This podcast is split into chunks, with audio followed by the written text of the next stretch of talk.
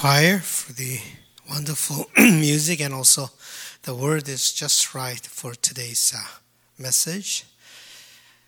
Jesus turned, uh, sternly warned about anger.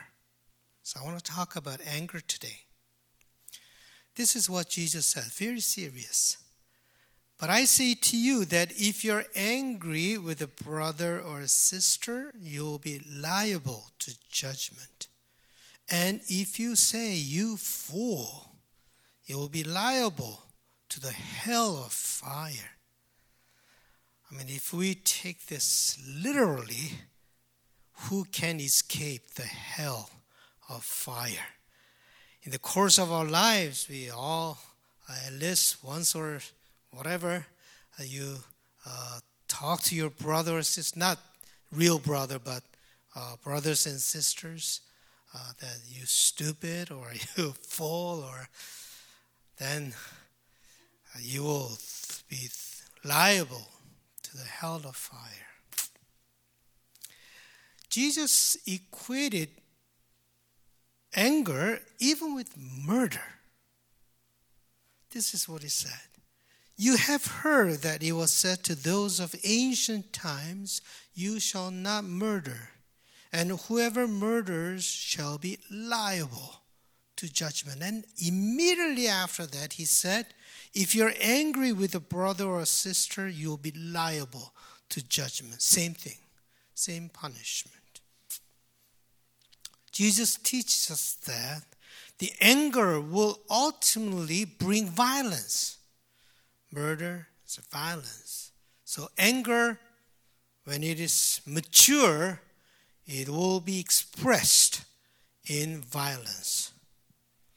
You know, anger is expressed in many ways. Anger has many faces. It's not just one uh, uh, face, not just in the form of yelling, shouting, and cursing Sometimes anger is, is expressed in the form of giving a cold shoulder, being rude, completely ignoring, hating, and wanting to revenge.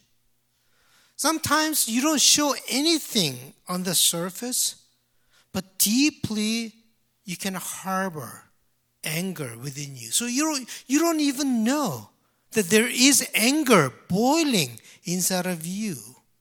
It's not really obvious emotion, but somehow that anger within you uh, affects you. The way you are, the way you treat others, the way you see your life. Because it's so deeply uh, embedded within you, sometimes you don't know. When somebody uh, curses you, then immediately you get angry. So you know why you're angry. So you, because you know the source, you know the reason. But once anger enters into enter deep into your heart, you don't even know why you're angry. The source is gone. The reason is gone, but you're still angry because the anger is still deep within you. We don't know how much anger controls us. Anger does not e- express itself in action. Anger is not action. Anger is what's inside you. When we have a lot of anger within us, even little things can trigger our anger. I mean, nothing, but that little thing can trigger anger within you. Jesus said, if you say you fool, you'll be liable to the hell of fire. It's not about whether you actually said you stupid or not, whether uh, you're fool or not. That's, that's not what Jesus meant. Jesus' main point was whether you have deep anger within you or not. I don't want to say that all anger is bad. Not all anger is bad. That's not what I mean. Anger itself, by itself, anger itself is not a bad thing. Appropriate anger is a sign of healthy emotion. Even Jesus was angry. He was angry in the temple and made a whip and chased out the money changers. It's not that all anger is bad. When you should be angry, if you cannot be angry, then it is not, you're not healthy. When you're supposed to be angry, you're, I mean, the situation requires you to be angry, you gotta. Uh, if you cannot be angry, then there's a problem. And also, there's a righteous anger angry for those people who are unjustly treated. You should be angry for them.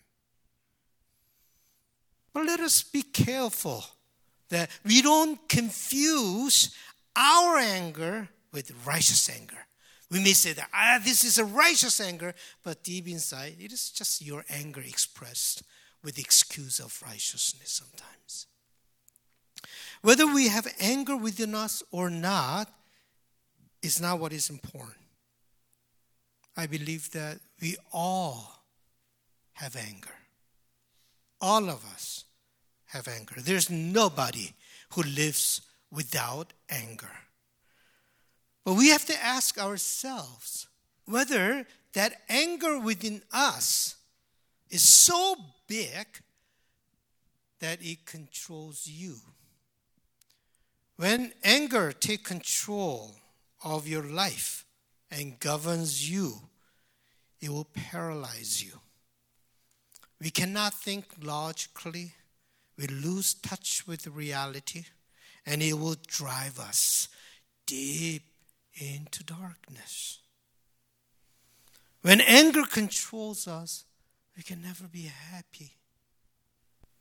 We'll live in hell, personal torment. We all have anger, but we have to ask ourselves what should we do with that? What should we do with that? Anger does not stay the same, anger grows. Small anger can become a huge anger depending on how we deal with it. Jesus gave, gave us the image of fire. Yes, anger is like fire. It doesn't stay the same. It grows. It can start like a small spark, but it can grow into huge fire. We should not feed our anger so they become so big, then we cannot control it. Once anger becomes so big, you cannot control it. It is not wise to feed a small spark to become a huge fire of hell that you cannot control. Then we cannot even sleep. You cannot eat. You're consumed with anger and hatred.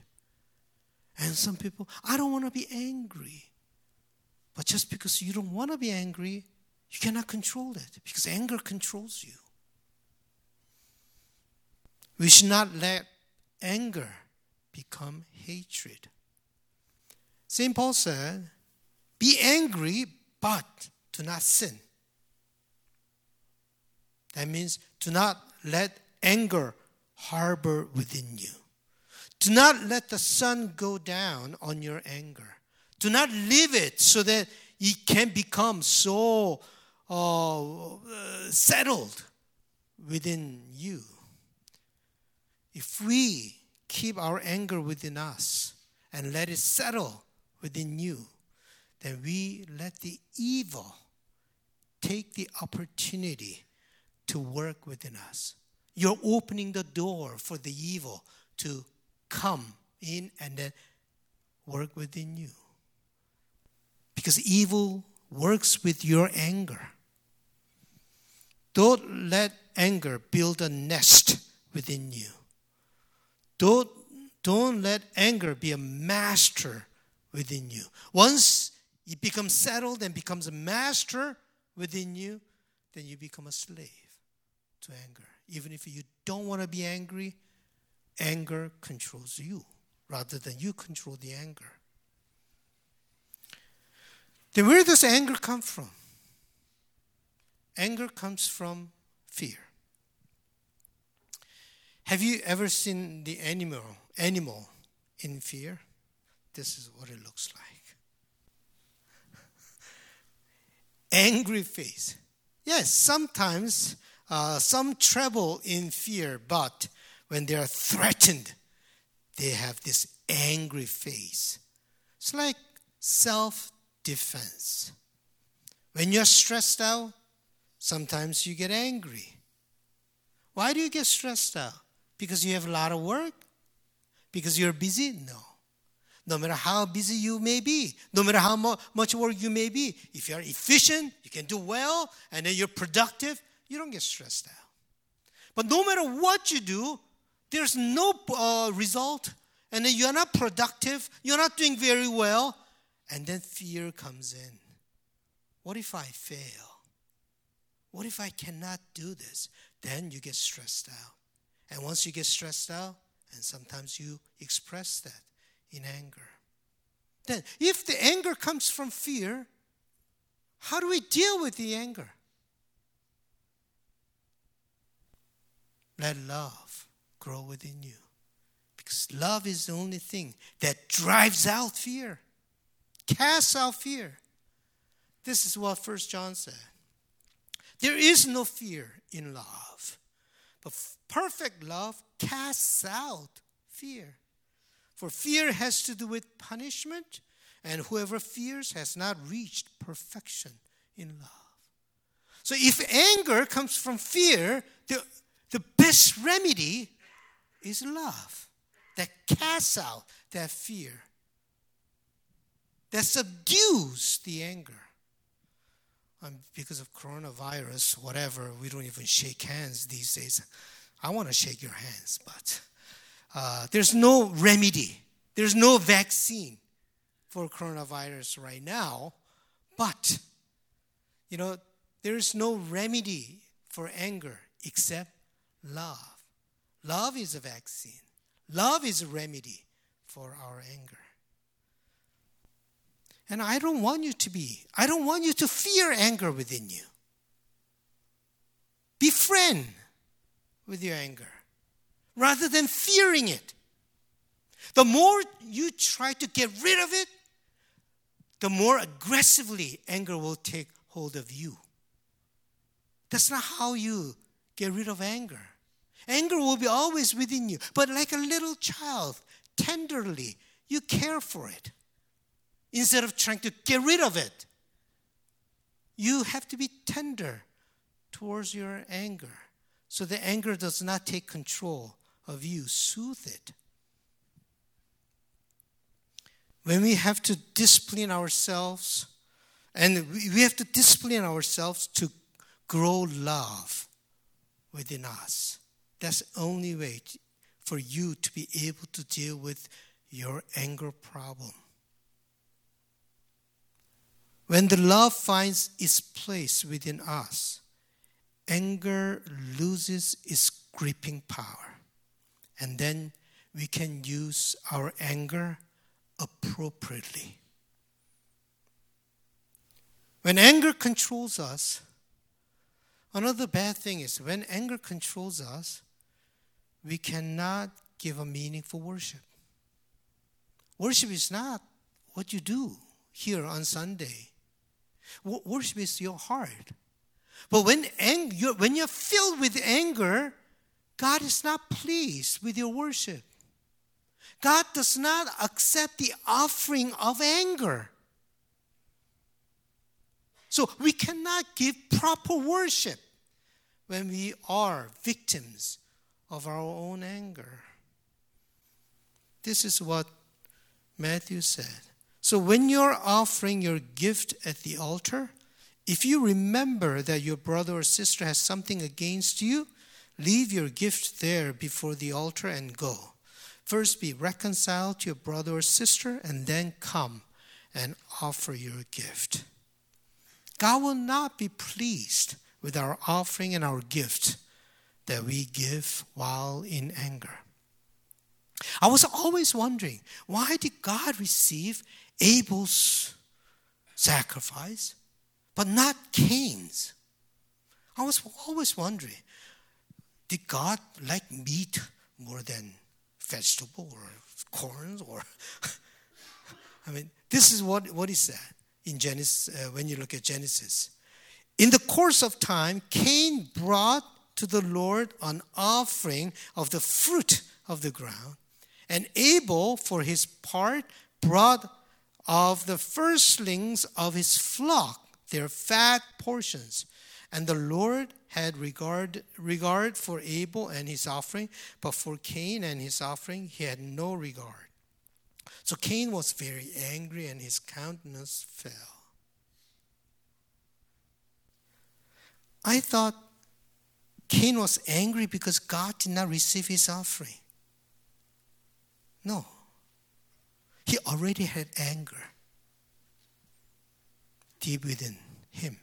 And God saw that. And when God did not receive it, that anger just came out from within. God does not accept the offering that you give out of anger. And ultimately, Cain killed his brother. Anger destroys us.